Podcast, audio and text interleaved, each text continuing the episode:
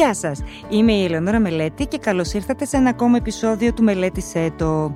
Πριν λίγες μέρες, διάβαζα ένα άρθρο στο οποίο έλεγε ότι η μικρή Σόνια, ηλικίας μόλις 20 μηνών, διαγνώστηκε χάρη στην τεχνητή νοημοσύνη με αυτισμό. Η έγκυρη διάγνωσή της θα τη βοηθήσει να πάρει μια πρώιμη έτσι παρέμβαση και η ποιότητα ζωής της θα είναι πολύ καλύτερη αν η διάγνωση είχε γίνει ως ήθιστε κοντά στα τρία περίπου χρόνια ηλικίας. Την ίδια ώρα στην Ελλάδα έγινε γνωστό πως ο επιστήμονας Νίκος Καπραβέλος έπεσε θύμα τεχνητής νοημοσύνης, προωθώντας χωρί να το ξέρει μετά από επεξεργασία ένα επικίνδυνο σκεύασμα για την υγεία. Έπαθε δηλαδή ότι έπαθε και η διεθνούς φήμη ηθοποιό Καλ Γιώχανσον στην Αμερική. Και ενώ ο αίμνηστος Δημήτρης Μητροπάνος τραγουδά με τον Κωνσταντίνο Αργυρό στο νέο του τραγούδι που κυκλοφόρησε πρόσφατα, ο Σαμ Άλταμ, ο άνθρωπος που ηγήθηκε της τεχνητής νοημοσύνης, απολύθηκε ξαφνικά από την εταιρεία που θεωρείται η μαμά του κορυφαίου αυτού επιτεύγματο. Η αιτία ήταν οι διαφωνίες που είχαν με το Διοικητικό Συμβούλιο ως προς την ασφάλεια και τους κινδύνους της τεχνητής νοημοσύνης. Τι συμβαίνει τελικά με την τεχνητή νοημοσύνη, είναι ευλογία ή κίνδυνος για την ανθρωπότητα, και πού βρίσκεται η λεπτή διαχωριστική γραμμή αυτών των δύο στρατοπέδων, τι μπορεί να συμβεί σε όλους μας από την αλόγιστη και την κακή χρήση της τεχνητής νοημοσύνης; Αυτά και άλλα πολλά θα συζητήσουμε σήμερα με τον κύριο Μάνος Σφακιανάκη, πρόεδρο Διεθνούς Ινστιτούτου Κύβερνου Ασφάλειας και βέβαια στρατηγό της καρδιάς σας και της καρδιάς μας. Γεια σας, κύριε Σφακιανάκη. Γεια σας και από μένα. Είναι μεγάλη τιμή και χαρά σήμερα που είμαι εδώ, που είμαι κοντά σας, που είμαι δίπλα σας και πάνω απ' όλα είναι τιμή μου γιατί θα δώσουμε με πολύ απλά λόγια στον κόσμο να καταλάβει τι είναι η τεχνητή νοημοσύνη και όλα τα υπόλοιπα που εσείς θα με ρωτήσετε. Πάμε λοιπόν να ξεκινήσουμε από τα βασικά, λέγοντας τι είναι η τεχνητή νοημοσύνη. Τα τελευταία 20 χρόνια η τεχνητή νοημοσύνη, χωρίς να το ξέρουμε, δουλεύει στο παρασκήνιο. Δούλευε στο παρασκήνιο. Τι την έβγαλε στο προσκήνιο; Όταν εμείς προχωράμε στον δρόμο και μας καταγράφουν οι κάμερες, όταν εμείς βάζουμε ερωτήματα στην Google τι είναι το ένα, τι είναι το άλλο για να πάρουμε αποτελέσματα. Όταν εμείς δίνουμε τα προσωπικά μας δεδομένα και πολλές απαντήσεις σε ερωτήματα μέσα από το διαδίκτυο, όλα αυτά καταγράφονται σε μια μηχανή. Άρα τι είναι η τεχνητή νοημοσύνη που ήρθε στο προσκήνιο μέσω του chat GPT, το chatbot που λέμε, ένα ρομποτάκι που μας απαντάει. Είναι όλες οι απαντήσεις και όλα τα δεδομένα που έχουμε σε λεγόμενα big data, τα οποία είναι σε μια μεγάλη δεξαμενή. Ήρθε η ώρα λοιπόν αυτά με ερωτήματα να τα βγάζουμε στον αέρα. Και παράλληλα να δημιουργούν και να συνθέτουν αυτά που θέλουμε εμείς. Όλο αυτό δηλαδή που μου λες είναι στημένο χρόνια. Δηλαδή, εμείς είμαστε πειραματόζωοι αυτή τη στιγμή, ήμασταν υποψήφια θύματα, ενδυνάμει μάλλον θύματα από τη στιγμή που δίναμε έτσι απροκάλυπτα όλα μας τα στοιχεία στο Facebook, στο Instagram και σε όλα αυτά τα social. Πιστεύω ότι εμείς ήμασταν ενδυνάμει θύματα της σημερινής κατάστασης που έχει ήδη δημιουργηθεί. Γιατί όλο αυτό τα λεγόμενα big data είναι τρισεκατομμύρια δεδομένα τα οποία είναι ο πλούτος αυτό λοιπόν το πλούτο ήρθε η ώρα να τον βγάλουν προς τα έξω με άλλες μηχανές για να βάλουν και άλλο πλούτο μέσα. Θα τα βάλουμε τώρα κάτω στο τραπέζι μας εδώ για να δούμε τι είναι καλό, τι είναι κακό και πάνω απ' όλα τι είναι αποδεκτό σε εμάς τους ανθρώπους. Και πού θα μπει και ένα φρένο, έτσι. Γιατί από τη μία έχουμε παραδείγματα που σου λένε ότι ωραία, η τεχνητή νοημοσύνη έχει έρθει για να βοηθήσει την ανθρωπότητα. Από την άλλη, όμως, βλέπουμε και πράγματα να συμβαίνουν που λέμε ότι αυτό είναι ένα πυρηνικό όπλο. Είπα στον πρόλογο μου ότι διαγνώστηκε πρόσφατα ένα κοριτσάκι μόλις 20 μηνών με αυτισμό, που αυτό σημαίνει ότι θα βοηθήσει την οικογένεια να το στηρίξει από πολύ νωρίς, έτσι ώστε η ποιότητα ζωής της να είναι πολύ καλύτερη στο μέλλον. Ο αυτισμός συνήθως εντοπίζεται μετά τα τρία χρόνια, έτσι, από έμπειρα μάτια. Αυτό είναι ένα καλό σημάδι. Δηλαδή, είναι κάτι που θα μπορούσε η τεχνητή νοημοσύνη να φανεί χρήσιμη. Η τεχνητή νοημοσύνη θα μπορεί να φανεί χρήσιμη σε πάρα πολλά σημεία. Δηλαδή, μπορούμε να μιλάμε μέρες και ώρες εδώ να λέμε πού θα φανεί χρήσιμη η τεχνητή νοημοσύνη. Αλλά μπορούμε να μιλάμε και ώρες και μέρες για το πού δεν θα φανεί χρήσιμη. Άρα, για να ισορροπήσουν αυτά τα δύο, το καλό και το κακό, θα πρέπει να μπει ένα φρένο. Πώς θα μπει το φρένο, μέσα από νομοθεσία.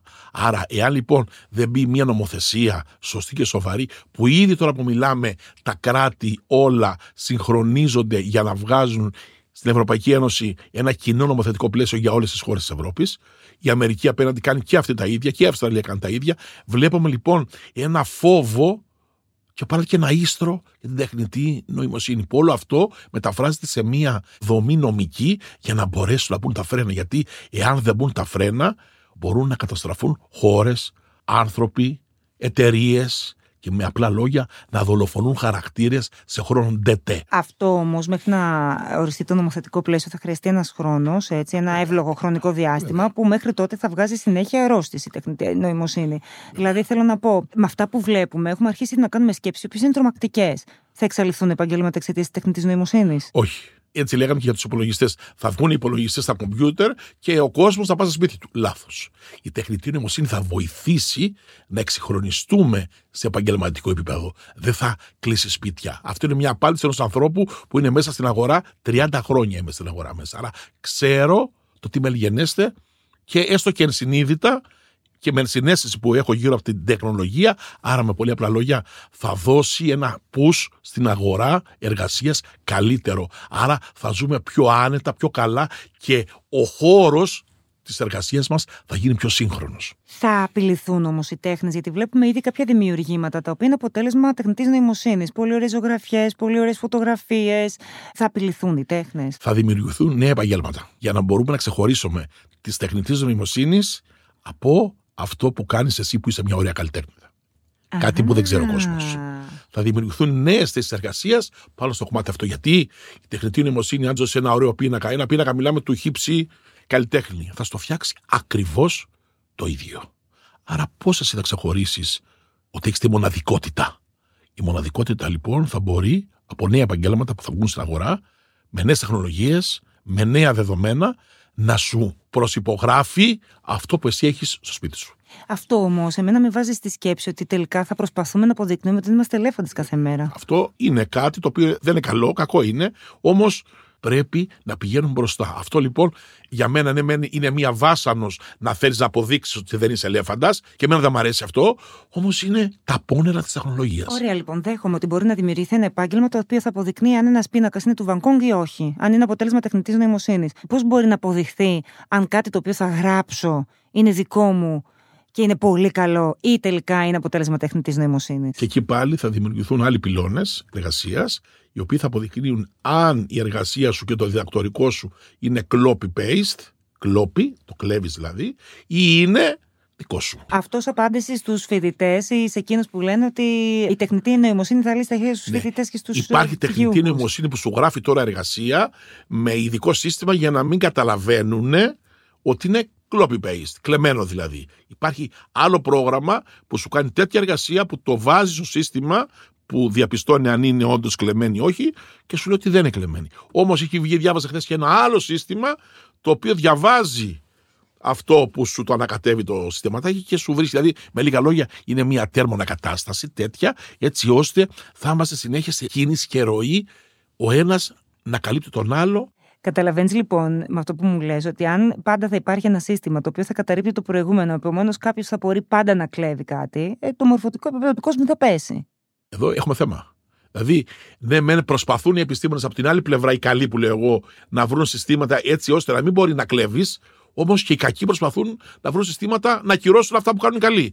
Θα είμαστε πάντα σε γρήγορση. Με τη δημιουργία τι γίνεται. Δηλαδή, αν εγώ μέσω τεχνητής νοημοσύνης δημιουργήσω ένα κομμάτι μουσικής δεν το έχω κλέψει, αλλά δεν το έχω δημιουργήσει κιόλας. Εκεί τι γίνεται; Εγώ βλέπω δημιουργούνται νέα νομοθετικά πλαίσια. Αυτό που λέγαμε πριν, ότι θα γίνει η νομοθεσία, η νέα νομοθεσία θα μπορεί και θα σου πει επίσημα, γιατί εγώ τώρα, αν απαντήσω στο θέμα αυτό, θα είμαι ανεπίσημος. Για μένα, εάν δημιουργείς μουσική δικιά σου, αλλά είναι από διάφορες άλλες μουσικές και εσύ κάνει τη δημιουργία αυτή, για μένα είναι μια δημιουργία κι αυτό. Όμως, εγώ δεν είμαι εκείνος ο οποίος μπορώ να απαντήσω ως ειδικός και μέσα από ένα νομοθετικό πλαίσιο το οποίο θα λέει τι και πώς. Άρα είμαι ανεπίσημος. Κατά την κρίση μου, λοιπόν, λέω ότι εσύ, αν δημιουργείς κάτι μοναδικό βλέποντας την άλλη μουσική και παίρνοντας από εκεί κομμάτια και τα συνθέτεις και το κάνεις, είναι ένα δικό σου δημιούργημα. Όμως ο νομοθέτης μπορεί να σου πει την άκυρο. Ότι δεν μπορείς να παίρνεις τη μουσική του άλλου. Άρα φάσκομαι κάτι φάσκομαι εδώ πέρα είναι το τι θα πει ο νομοθέτης. Το τι θα πούν οι άνθρωποι εκείνοι οι οποίοι θα ορίσουν το τι και πώς. Και καταλαβαίνεις ότι ο νομοθέτης, είπαμε, θα θέλει πάρα πολύ χρόνο για να εξετάσει όλες τις πτυχές και τις διαστάσεις ενός φαινομένου. Δηλαδή, πιστεύω ότι για πολύ καιρό ακόμα νομίζω ότι θα είναι πολύ θολό το τοπίο και αυτό θα δημιουργεί και πολλά προβλήματα. Λένε ότι εντός του 24 θα έχει γίνει ένα μεγάλο πλαίσιο νομοθετικό σε παγκόσμιο επίπεδο πλέον, γιατί οι χώρες θα συγχρονιστούν για να μπορεί να μπει άμεσα ένα φρένο σε αυτούς που ήδη κάνουν πάρτι. Γιατί κάποιοι άνθρωποι τώρα και κάποια επαγγέλματα κάνουν πάρτι. Κάποιοι παίρνουν πτυχία, κάποιοι παίρνουν διδακτορικά, κάποιοι φοράνε τα ωραία τα καπέλα αυτού του διδακτορικού και κάνουν επίσημε τελετές. Κάποιοι κάνουν πολλά πράγματα τώρα.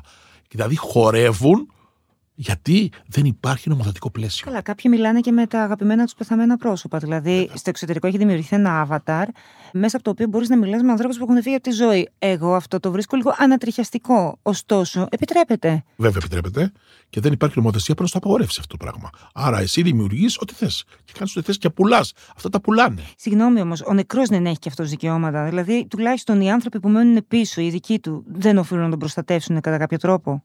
Αν πάρουν κάποιον ο οποίος έχει κληρονόμους, έχει ανθρώπους στη ζωή αυτή, μπορούν οι άνθρωποι αυτοί βάσει του ήδη υπάρχοντος νομοθετικού πλαισίου να απαγορεύσουν να χρησιμοποιούν τον άνθρωπο, τον νεκρό αυτό, στοιχεία του, δεδομένα του, την φωνή του, την ομιλία του, τη σκέψη του. Γιατί τι κάνουν, καταγράφουν σκέψη, ομιλία, κινήσεις και όλα αυτά που έχει κάνει αυτός ο άνθρωπος. Και στη συνέχεια τα βγάζουν με ένα avatar μπροστά και αρχίζει και σου μιλάει και σου απαντάει και γίνεται ένα λογοπαίγνιο Απίστευτο. Σου λέει και για τα σημερινά πράγματα. Όταν λέει. υπάρχει συνένεση και συγκατάθεση της οικογένειας, μπορούμε να έχουμε πολύ όμορφα αποτελέσματα, όπως για παράδειγμα το ότι αναβίωσε η φωνή του μεγάλου καλλιτέχνη του Δημήτρη Μητροπάνου και βγήκε ένα πολύ ωραίο τραγούδι σε συνεργασία με τον Κωνσταντίνο Γερό. Εδώ, ναι. Αλλά σε reality του εξωτερικού φέρανε στην μητέρα, η οποία ήταν ανυποψίαστη στον αέρα ενός τηλεοπτικού δικτύου μεγάλου και με avatar τη παρουσιάσανε το νεκρό παιδί της. Και έβλεπε τη γυναίκα να λιποθυμάει ζωντανά στον αέρα την ώρα που εμφανίζεται μπροστά ο νεκρός της γιος. Δηλαδή αυτό εγώ το θεώρησα απάνθρωπα σκληρό. Και να λέει πράγματα και δεδομένα τωρινά. Κάνανε διάλογο. Της έλεγε ο γιος της ότι μητέρα εδώ που είμαι, είμαι πάρα πολύ καλά, δεν θέλω να ανησυχήσει και δεν θέλω να κλέσει, είμαι πάρα πολύ ευτυχισμένος. Και η γυναίκα που προφανώς ήταν ανυποψίαστη, δεν είχε ποτέ φανταστεί στη ζωή τη ότι θα βιώσει κάτι τέτοιο και δεν ξέρω και ποιος της το έστησε όλο αυτό, πραγματικά δεν μπορούσα να πιστέψω ότι παρακολουθούσα αυτό που παρακολουθούσα. Σοκαριστικό. Θέλω να πάμε λιγάκι να δούμε τι άλλο μπορεί να αντιγράψει η τεχνητή νοημοσύνη. Δηλαδή, τη βλέπουμε αυτή τη στιγμή να αντικαθιστά τον άνθρωπο σε διάφορες δεξιότητες, ικανότητες. Το συνέστημα θα μπορέσει ποτέ να το κατακτήσει, γιατί αν μπορέσει η τεχνητή νοημοσύνη να νιώσει, ουσιαστικά έχει εκφυλίσει τον άνθρωπο το συνέστημα, σύμφωνα με τα μέχρι τώρα δεδομένα, δεν μπορεί να αντιγραφεί. Δεν μπορεί να μπει σε υπολογιστή, δεν μπορεί να γίνει κάτι το οποίο να αντικαταστήσει τον άνθρωπο. Όμως, όταν μελετήσεις μια φυσιογνωμία και μια προσωπικότητα και ξέρεις τις αντιδράσεις του, ξέρεις τι του αρέσει, ξέρεις τι δεν του αρέσει, κάνεις ένα τεχνικό συνέστημα. Άρα, με λίγα λόγια, μπορεί να δούμε στην πορεία της ζωής ανθρώπους, τους οποίους τους έχουν αντιγράψει copy-paste, τα πάντα όλα, και να βγάζουν ένα συνέστημα για αυτή οι τεχνητοί άνθρωποι παρόμοιο με αυτό που θα βγάζε ή ο συγχωρεμένος ή ο τωρινός. Έτσι λοιπόν το ανθρώπινο συνέστημα, αυτή η αυθεντικότητα που έχουμε, σύμφωνα με τους σοβαρούς της αγοράς, δεν μπορεί ποτέ να αντιγραφεί. Η αντίδραση του όμως, ναι. Βέβαια, να πλησιάζει σε αντιδράσεις, σε λογοπαίγνια, σε εξυπνάδα, σε σπιρτάδα, σε ωραίες στιγμές που βγάζουν κάποιοι άνθρωποι κάποια ωραία συναισθήματα προς τα έξω, αυτό μπορεί να προσωμιάζει με το συνέστημα κάποιου. Όμως να κάνεις μια άλλη μελέτη δεν μπορείς. Mm-hmm. Τέλος να βγάζει το συνέστημα αυτού του τρόπο, αυτό που νιώθεις στο πηγαίο σου, δεν μπορεί να γίνει ποτέ. Ξέρεις όμως ότι έχει δημιουργήσει ανησυχία σε πάρα πολλούς επαγγελματικούς χώρους. Δηλαδή, όταν έγιναν γνωστές οι ικανότητες, μάλλον της τεχνητής νοημοσύνης, πολύ σκεφτήκαμε για τη δουλειά μας ότι πάει, μας αντικατέστησε η τεχνητή νοημοσύνη. Θα γίνει αυτό ποτέ, ποτέ πιστεύεις; Ποτέ. Και αν θα κάνουν κάποιες εκπομπές που ήδη θα κάνουν, γιατί είναι το καινούργο το οποίο αρέσει και, και π.χ. υπάρχει μπάρμαν, το οποίος είναι ρομπότ κανονικά, του μιλάς, σου φέρει ποτά, σου κάνει ράνι, μπάρ σε διάφορα πλοία, σε διάφορες δραστηριότητες, κατασκηνώσεις. Δηλαδή, αντί να πάρει ο άλλος σε ένα υπάλληλο, παίρνει ένα μπάρμαν ρομπότ με συνέστημα ανθρώπινο, τεχνητό συνέστημα και αρχίζει και κάνει το λογοπαίγνιο που κάνουν οι μπάρμαν και σου χτυπάει τα ποτά, τα κάνει τα Δηλαδή βάζει ένα άνθρωπο τεχνητό πίσω από ένα μπαρ. Αυτό όμως δεν είναι μια θέση εργασίας για έναν άνθρωπο. Εκεί τη βάζουν τώρα για να εντυπωσιάσουν. Okay. Αλλιώς θα σου τραβήξει ο άνθρωπος, ο ωραίος, ο μπάρμαν ή η κυρία Μπαργούμαν θα σου τραβήξει την προσοχή. Και αλλιώς, άμα ξέρεις ότι είναι ρομπότ, θα πω τη φράση ξενερώνεις. Μία, δύο, τρεις θα σου αρέσει να το δεις. Ε, μετά, άντε γεια. Υπάρχουν όμως και περιπτώσεις που δεν πολύ ξενερώνεις. Δηλαδή, εγώ αν έβλεπα την Σκάλετ Johansson να μου διαφημίζει ένα προϊόν, μπορεί και να με έπειθε να το αγοράσω, όπως έγινε και με την ίδια, όπως έγινε και με τον κύριο Καπραβέλο, ο οποίος είναι ένας έγκριτος επιστήμονας και ο οποίος είδε τον εαυτό του άνθρωπος σαστισμένο να διαφημίζει και να προωθήσει τους ανθρώπους, του ανυποψίαστου ανθρώπους, ένα επικίνδυνο σκεύασμα για την υγεία. Εγώ δεν το ξέρω ότι αυτό είναι παράνομο. Σε αυτούς τους κινδύνους θέλω λοιπόν να σταθούμε. Θα απαντήσω εδώ γιατί δυστυχώς ή ευτυχώς τα δικά μου τα εργαστήρια, το The Crime Lab, γιατί πρέπει ο κόσμος να μάθει ότι εκτός από την καθιερωμένη αστυνομία υπάρχουν και άλλες αστυνομίες ιδιωτικές οι οποίες κάνουν τη δουλειά αυτή που κάνει η αστυνομία πάρα πολύ καλά μέχρι σήμερα. Έτσι λοιπόν υπάρχει το The Crime Lab, ένα μοναδικό στην Ευρώπη εργαστήριο, με 14 μέσα εξειδικευμένα εργαστήρια, που ελέγχουν όλα αυτά που λέμε εμείς εδώ πέρα. Έτσι λοιπόν, εάν μου είχε έρθει και θα πω το όνομα ενός συναδέλφου σας, είναι ο Σπύρος ο Λάμπρου, από ένα κανάλι ε, στην ελληνική αγορά, όπου είδα τον εαυτό του να διαφημίζει πράγματα που αυτός ουδέποτε έχει πει και έχει κάνει και να προτρέπει τον κόσμο να πάει να αγοράσει. Και μου λέει, Μάνο, εγώ τι κάνω εδώ πέρα τώρα; Mm. Κανονικά ο άνθρωπος, στημένος, σαν να είσαι εσύ στην εκπομπή σου κανονικά, και εκεί που κάνεις την ωραία σου εκπομπή με τους ωραίους σου διαλόγους και να μιλάτε μαζί και να λέτε πράγματα που δεν λέτε. Και να διαφημίσετε εκεί μέσα ένα προϊόν, μία σκόνη αδυνατίσματος, ένα σκεύασμα ή να πείτε παίξτε κρυπτονομίσματα. Bitcoin, μπείτε σε αυτή την πλατφόρμα τώρα και έχουμε μία προσφορά και πάρτε κρυπτονομίσματα. Αυτό είναι παράνομο. Έρχεσαι λοιπόν είτε στην αστυνομία είτε σε ιδιωτικούς φορείς πλέον που ασχολούνται με αυτά όλα, δηλώνεις, γίνεται όλη η διαδικασία, γίνεται έρευνα διαδικτυακή, βρίσκονται ποιοι είναι αυτοί, από πού βγαίνει, ποιος το έχει κάνει, ποιοι είναι οι Α, η Β, η Γ εμπλεκόμενοι, γίνεται ένα ωραίο δικόγραφο, πηγαίνει στον εισαγγελέα και ο εισαγγελέας οφείλει μέσα από τις αρμοδιότητες που έχει να ασκήσει ποινική δίωξη και να διερευνηθεί βάσει των ευρημάτων το όλο έγκλημα. Αν αυτοί είναι τόσο ιδιοφυεί που έχουν στήσει όλο αυτό, δεν μπορεί να είναι και λίγο παραπάνω έξυπνοι για να μπορούν να το γλιτώσουν και να φύγουν να αποφύγουν από όλο αυτό. Κανείς τέλειο έγκλημα δεν υπάρχει. Γιατί αυτός ο οποίος θα κάνει τόσο τέλεια τη φωνή της Ελεονόρας Μελέτη δεν θα μπορέσει να καλύψει τα ίχνη του. Γιατί, γιατί θα πρέπει να πουλήσει. Και για να πουλήσει υπάρχουν διαδρομές. Courier, ηλεκτρονικά ίχνη της διακίνησης, υπάρχουν εκατοντάδες συστηματάκια που δεν μπορούν να καλυφθούν. Άρα θα καλύψει τη φωνή και θα ξεγελάσει εμένα το μάνο να πάω να αγοράσω το σχέβασμα, αλλά αν η σωστή αστυνομία με μια σωστή έρευνα πληρώσει αυτός που έχει το πρόβλημα, θα βρεθεί ποιο είναι ο δράστη. Ο ανυποψίαστος όμως θεατής, χρήστης ενός μέσου, τι πρέπει να κάνει για να μην πέσει και αυτός θύμα μιας απάτης; Θέλω να πω ότι θα υπάρξει κόσμος μέχρι να πιαστούν οι ένοχοι που θα έχει αγοράσει αυτό το επικίνδυνο σκεύασμα. Εδώ πέρα λοιπόν τι γίνεται; Πρέπει αυτός ο οποίος βλέπει έναν επώνυμο στο διαδίκτυο και στη τηλεόραση. Στη τηλεόρασης δεν μπορεί να βγουν ακόμα.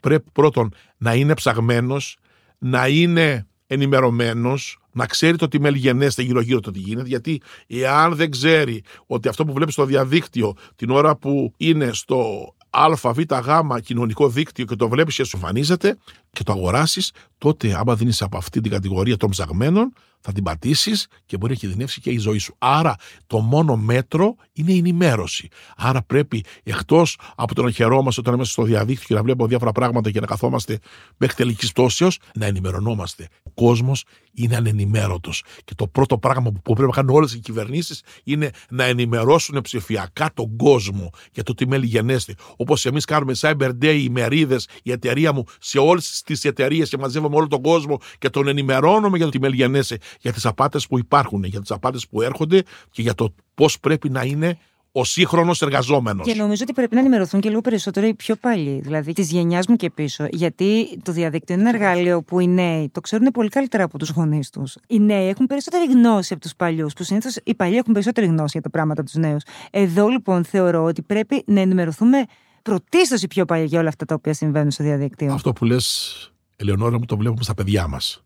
Τα παιδιά μας είναι μπροστά στο διαδίκτυο και στις τεχνολογίες χρόνια μπροστά από όλους εμάς που είμαστε στο σπίτι. Άρα τα παιδιά που τώρα μας ακούνε και οι γονείς διαπιστώνουν κάτι που θα πω εγώ, ότι τα παιδιά είναι πολύ πιο μπροστά από τους γονείς τους ίδιους στο διαδίκτυο. Άρα κάνουν αυτά που θέλουν και άρα οι γονείς πρέπει να ενημερωθούν για να μπορέσουν είτε να συμβαδίζουν είτε να συνομιλούν με τα παιδιά τους σε μια ίδια γλώσσα. Άλλη γλώσσα μιλούν τα παιδιά, άλλη γλώσσα μιλούν οι γονείς. Άρα τι κάνουμε, εκπαίδευση. Ένα θα πω ότι όποιος θέλει να μάθει μπορεί να μάθει δωρεάν.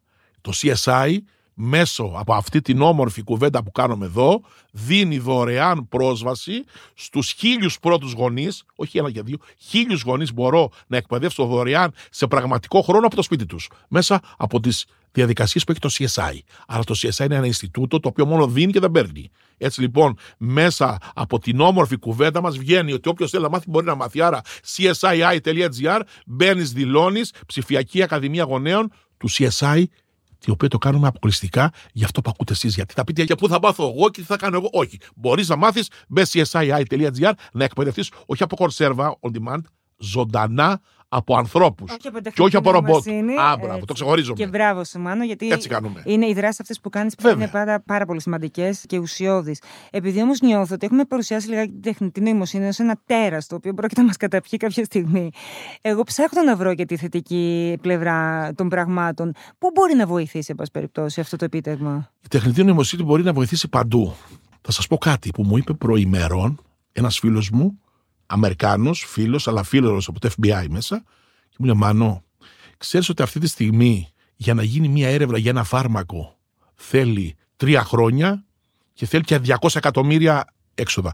Με την τεχνητή νοημοσύνη θέλει δύο μήνες και το ένα τέταρτο των χρημάτων. Άρα το πρώτο πράγμα που μπορώ να πω μπορεί να βοηθήσει στην υγεία μας. Έτσι λοιπόν οι έρευνες των φαρμάκων που είναι αυτή τη στιγμή είναι εκατοντάδες εταιρείες ανά τον κόσμο σοβαρές, οι οποίες κάνουν έρευνα για να βρουν τα νέα φάρμακα για να ζήσουμε εμείς καλύτερα και πιο πολύ χρόνο, βοηθάει άμεσα στην έρευνα των φαρμάκων. Δεύτερον, πάμε αύριο το πρωί σε ένα εστιατόριο. Αυτό θα γίνει, πιστεύω, σε εξάμεινο εδώ στην Ελλάδα. Και τη στιγμή που πας στο εστιατόριο, μπορείς από μόνος σου, είτε ακόμα και στο εστιατόριο, να δώσεις λίγο από το DNA σου, να σου γίνει εκείνη τη στιγμή μία αναγνώριση το τι σε πειράζει και το τι δεν σε πειράζει. Που είσαι αλλεργικός και που όχι. Αντί να σου λένε, κύριε Σφακιαλάκη, έχετε αλλεργίε. Πάντα λέω όχι. Που ξέρω όμως αν έχω. Τη στιγμή λοιπόν που πας στο εστιατόριο, μέσω τεχνητής νοημοσύνης, θα κουμπάς σε ένα ειδικό σημείο, θα σου γίνεται ανάλυση σε δευτερόλεπτα, θα σου βγαίνει μια κάρτα και η κάρτα αυτή που θα σου δίνει το κατάστημα θα έχει μέσα το τι τρως και το τι δεν τρως. Άρα θα σου παρουσιάζεται ο κατάλογος των εδεσμάτων εκείνων που μπορείς να φας. Όχι όλα. Αυτό γίνεται ήδη στην Αμερική. Υπάρχει Έλληνας εστιατόρας που το κάνει αυτή τη στιγμή αυτό. Καλό όμως είναι αυτό να παραμένει και στο πλαίσιο σεβασμού των προσωπικών δεδομένων. Γιατί αν ε, υπάρχει αυτή η δυνατότητα μέσα από μια εφαρμογή, ειδικά αυτού του νέου κινητού το οποίο έχει βγει, ε, ναι, δεν θέλω να περπατάω στον δρόμο και ο άλλος να με σκανάρει και να βλέπει τι φοράω και πόσο κάνει αυτό που φοράω και από πού το πήρα.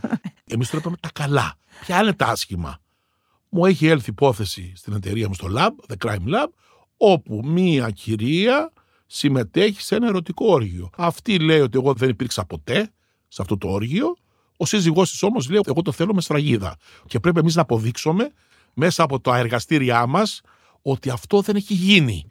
Και αυτό για να γίνει είναι πάρα πολύ απλό. Με μια απλή φατσούλα μιας ωραίας κοπέλας τη βάζει μέσα σε ένα όργιο με τεχνητή νοημοσύνη και δύσκολα μπορεί ο αναλυτής των βίντεο να δει ό,τι είναι ή δεν είναι. Έτσι λοιπόν, εδώ μπαίνει στα προσωπικά δεδομένα του κάθε ανθρώπου, μπορούν να αλλοιωθούν. Εσύ να είσαι ένας πολύ ωραίος και καλός κύριος και να πάρουν το πρόσωπό σου, να το βάλουν μέσα σε ένα βίντεο ή να το κάνουν ό,τι θέλουν, να σε παρουσιάσουν όπως θέλουν.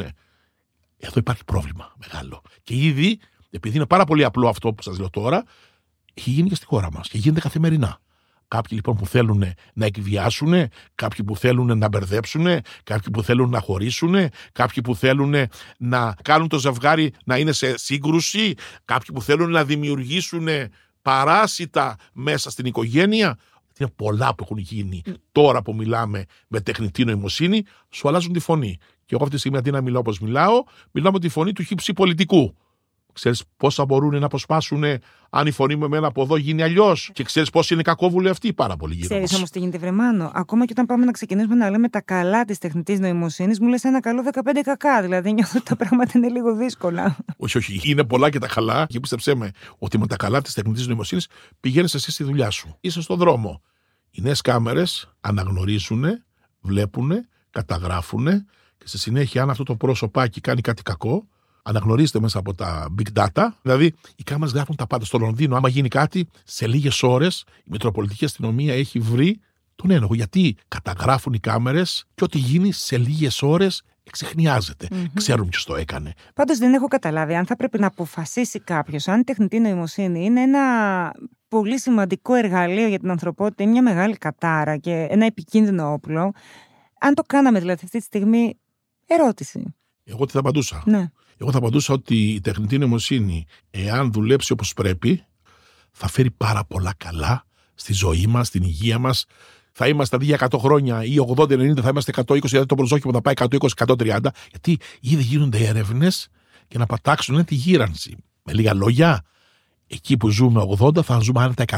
Θα βγουν νέα φάρμακα, θα βγουν νέες κατηγορίες φαρμάκων που με μια σωστή διαβίωση θα ζούμε πιο πολλά χρόνια. Καταλαβαίνουμε ότι η ζωή μας και το προσδόκιμο θα ανέβει. Και όπως θα ανέβουν και άλλα πράγματα. Δηλαδή, εννοώ ότι η τεχνητή νοημοσύνη με σεβασμό θα μας δώσει πολλά. Η τεχνητή νοημοσύνη με βανδαλισμού ψηφιακούς και με ανθρώπους οι οποίοι την παίρνουν για να μας κάνουν τη ζωή μας δράμα, θα υποφέρομαι.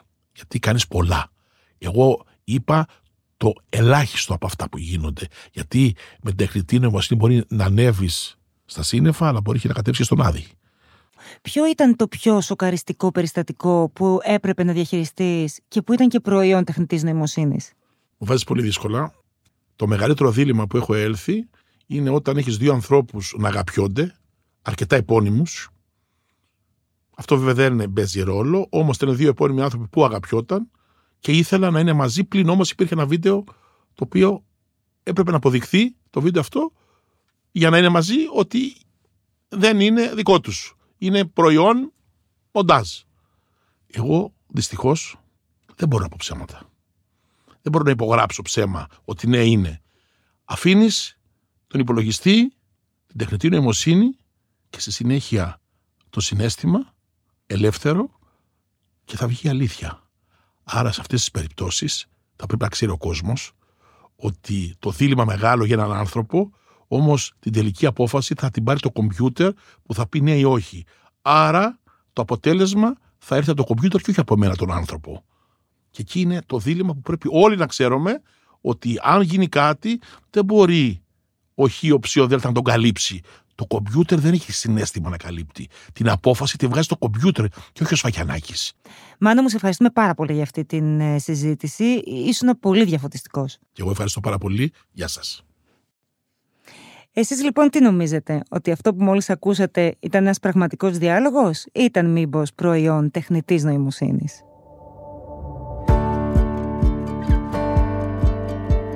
Αυτό ήταν ακόμα ένα επεισόδιο του podcast «Μελέτησέ το». Ελπίζουμε να σας άρεσε. Μέχρι την επόμενη φορά να είστε όλοι καλά. Στην παραγωγή Σωτηρία Δημητρίου, ηχοληψία και τεχνική επεξεργασία ήχου, Ηλέκτρα Σιθιανάκη.